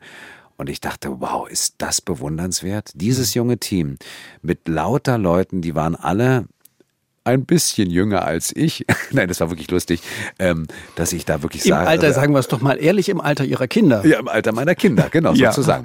Ähm, und das war, das war so eine professionelle äh, Professionalität, eine Leidenschaft, gleich von Anfang an, als ich das erstmal das kleine Team kennenlernte und als ich dann ans Set kam und die ganzen anderen Leute kennengelernt habe, war das so eine Leidenschaft, so eine Liebe zum Detail und dann auf, auf wirklich hoch professioneller mhm. Ebene, mhm. dass ich da keinen Tag bereut habe. Ich kam an und habe eine Woche lang wirklich äh, einfach Traum gelebt. Das war super. Das war ganz, ganz toll. Und ich sage einfach nur, der Film, also was die gestemmt haben, die Jungs und die Mädels, das ist ja nicht ja, nur Jungs, sondern ja. das waren Jungs ja. und Mädels oder Frauen und Männer, einfach Chapeau vor dieser Leidenschaft und diesem wirklich bis ins kleinste Detail. Das war nicht ein Studentenfilm oder sowas, sondern das hatte eine ganz andere hm. Dimension, muss man ganz ehrlich sagen. Ja. Mm, deshalb habe ich das mit dem Studentenfilm vorhin auch quasi in Anführungszeichen Absolut. gesprochen. Das ich, will ich jetzt noch mal so sagen. Ja, ja. wirklich. Und man ja. sagt natürlich logisch, Sie haben vollkommen recht. Da kommen junge Studenten, beide Mitte 20 oder Anfang 20, wenn man so will, Mitte 20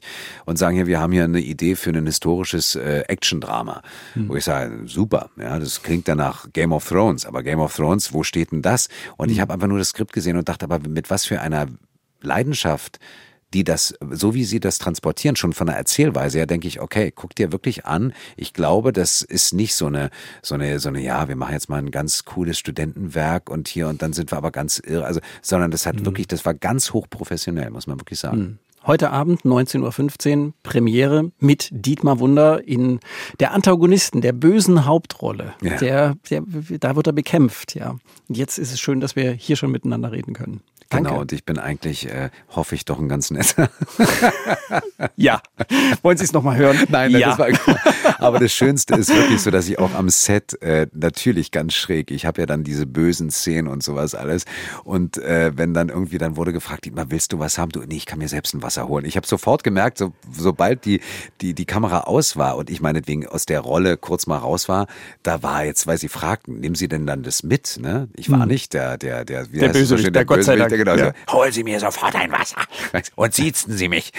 ja. Sonst. Sonst, genau. genau. Scheiterhaufen. Ich weiß, wie das geht. Ja.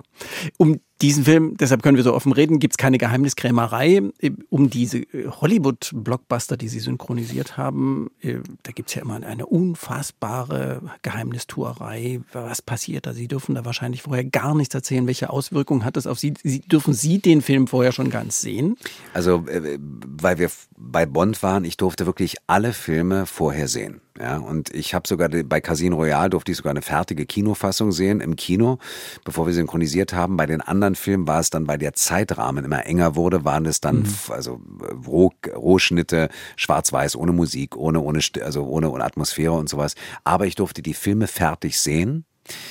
Aber nichts davon erzählen. Äh, natürlich nicht. Und hm. das ist, weil Sie fragen. Ich meine, ich wusste bei Skyfall zum Beispiel natürlich, bevor alle anderen es wussten, dass M stirbt. Fürchterlich. Hm.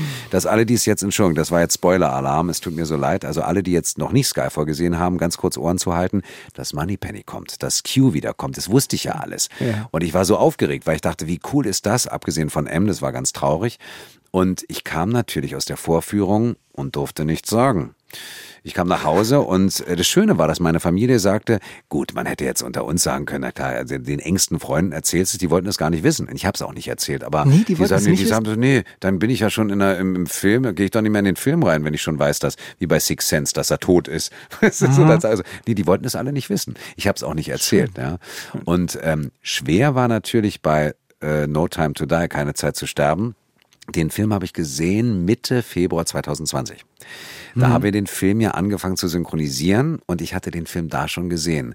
Und dann war, ja war. ewig lange, ja. der, bis der in die, Kino, in die Kinos kam. Da gab es ja mehrere Ebenen. Erstmal das Thema, was da angerissen ja. wurde, hatte natürlich eine erschreckende Aktualität zu dem Zeitpunkt. Du dachtest so, eigentlich ist das jetzt gerade so ein bisschen gruselig, Aha. dass wir über so eine Thema, also so eine Thematik einen Bond-Film jetzt hier mhm. haben. Dazu kommt noch, dass ja der Film auch sehr besonders ist, wenn man das Ende jetzt sieht. Für die, die es noch nicht gesagt haben, ich verrate es mal nicht. ähm, und dann wurde natürlich. Dann kann ich doch die nächste Frage nicht stellen. Okay, okay. Alle, alle weghören. Und dann war es ja wirklich so, dass ich wusste, wie der Film ausgeht. Und dann mhm. haben wir, dann kam der 13. März. Und ich werde nie vergessen, am 12. März 11. März bekomme ich abends einen Anruf, Dietmar, pass auf, äh, ganz offiziell, der Film ist verschoben, der wird nicht stattfinden. Das heißt, wir haben dann auch den Film nicht zu Ende synchronisiert. Es wurde die, der letzte Akt des Films wurde verschlossen im Tresor weltweit. Keiner wusste wirklich, wie es ausgeht, weil das Ende, was ich damals gesehen habe, war noch nicht hundertprozentig fertig. Und das heißt, ich konnte eine Notlüge loswerden, als Leute mich dann bei den Interviews gefragt haben, Herr Wunder, wie geht der Film aus? Ich so, ich kann es Ihnen ehrlich gesagt nicht sagen, weil ich habe das Ende nicht ganz gesehen, was auch zum Teil stimmte. Aber ah. Dann haben wir im Herbst weitergemacht. Dann war der Film fertig und dann wurde der Film wieder verschoben. Das heißt, ich wusste im Grunde genommen bis 2021, nee, wann kam er raus? Was haben wir jetzt? 23, 22 mhm. kam er raus, ne? 22, 22, genau. Zwei Jahre lang wusste ich, was in dem Film passiert. Ich wusste. Und alle ah, haben gefragt. Alle. Alle haben gefragt. Ja. Na, Dietmar, ganz ehrlich, was ist denn? Stirbt er denn jetzt wirklich? Ja. So, wieso? Wer sagt denn, dass er stirbt? Der Film heißt Keine Zeit zu sterben. Überleg doch mal. Außerdem hm. stirbt James Bond nicht. Hm. Na, stimmt, hast du auch wieder recht. Also, und das habe ich in jedem Interview auch wirklich gesagt, ich sage ganz kurz mal, der Film heißt Keine Zeit zu sterben. Also, hallo. Und außerdem, James Bond rettet immer die Welt. Also, keine Sorgen. Da haben die Leute sogar in der Presse einfach mal gesagt, ja. So, also so viel dazu. Glauben ja. wir es mal, Dietmar Wunder. Genau. Aber Daniel Craig ist jetzt raus. Was ist das, was heißt das für Sie? Ähm, dass Daniel Craig jetzt ja Glass Onion, also diese, diese sozusagen Benoit Blanc, diese neue Figur erschaffen hat, diesen Privatdetektiv oder diesen berühmtesten Detektiv, so ein bisschen wie äh, jetzt hier Poirot, das hat er ja erstmal neu für sich geschaffen. Das nächste ist, dass er ganz viele neue Projekte auch plant. Ich werde natürlich oft darauf angesprochen, sag mal, bist du traurig, dass James Bond jetzt, also Daniel Craig als James Bond wirklich vorbei ist? Erstmal habe ich gesagt, wir wissen es ja wirklich noch nicht. Ich habe ja nicht mit ihm persönlich gesprochen. Klar, die mhm. Presse sagt und es ist recht wahrscheinlich, dass Bond jetzt erstmal als Thema abgeschlossen ist mit Daniel Craig. Aber erstens durfte ich 16 Jahre lang James Bond jetzt sogar immer noch, ich bin ja immer noch in Anführungszeichen der aktuelle ja. Bond. Ja. Also ich, was heißt ich? Es, ich gibt noch keinen neuen. Ja. Es gibt noch keinen neuen. Ja. Und das heißt, und das andere ist, dass ich, ich hatte die große Ehre und habe die große Ehre, diese ikonische Filmfigur über so lange Zeit auf Deutsch begleiten zu dürfen. Und das alleine ist schon mehr als ein Geschenk. Hm. Kein Abschiedsschmerz. Nein, nur eine, vielleicht eine gewisse Wehmut, aber ähm, wenn man mich fragt, sag mal, bist du traurig, dass du nicht mehr 30 bist, sage ich ja, schon. Oder 25 stimmt, aber irgendwie, ich war es ja mal. Also von daher hat jede Zeit äh, was ganz Tolles und es geht immer weiter. Das heißt, festhalten am Alten mit Traurigkeit bringt einem ja nicht unbedingt was für den jetzigen heutigen Tag. Also das heißt, ich habe das ja in Erinnerung immer. Und es gibt mir ja immer dieses Schmunzeln im Gesicht, dass ich sage heute noch, ich weiß genau, wie es damals war, 2006. Und ich weiß noch, wie es war, als wir den Film jetzt letztens synchronisiert haben, 2020. Das kann mir ja keiner nehmen. Also von daher Traurigkeit mit einem Lächeln, würde ich sagen. Vielleicht mit einem Gefühl von, ach, super war's, aber es ist ja nicht verloren, es ist ja immer noch da. Was für ein schönes Schlusswort. Dankeschön. Dietmar Wunder hat die Uhr nicht im Blick. Ich habe sie im Blick. Ich habe immer schon schräg an ihm vorbeigeguckt und habe gedacht, ja, die Studiozeit ist jetzt gleich zu Ende. Deshalb sage ich jetzt einfach Danke. Das war sehr, sehr schön. Vielen Dank, Dietmar Wunder. Von Herzen kann ich das nur zurückgeben. Danke. Ist es schön, Dietmar Wunder zu sein, wenn man immer jemand anderen darstellt? Ja, ist es.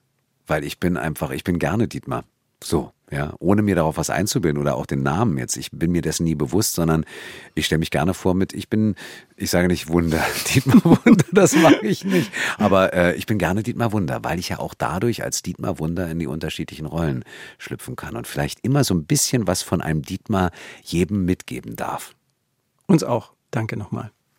Sehr gerne. Sehr schön. Was sehr für ein schön. Fest. Es war so schön. Es war so schön. Sehr, sehr gerne. Wirklich.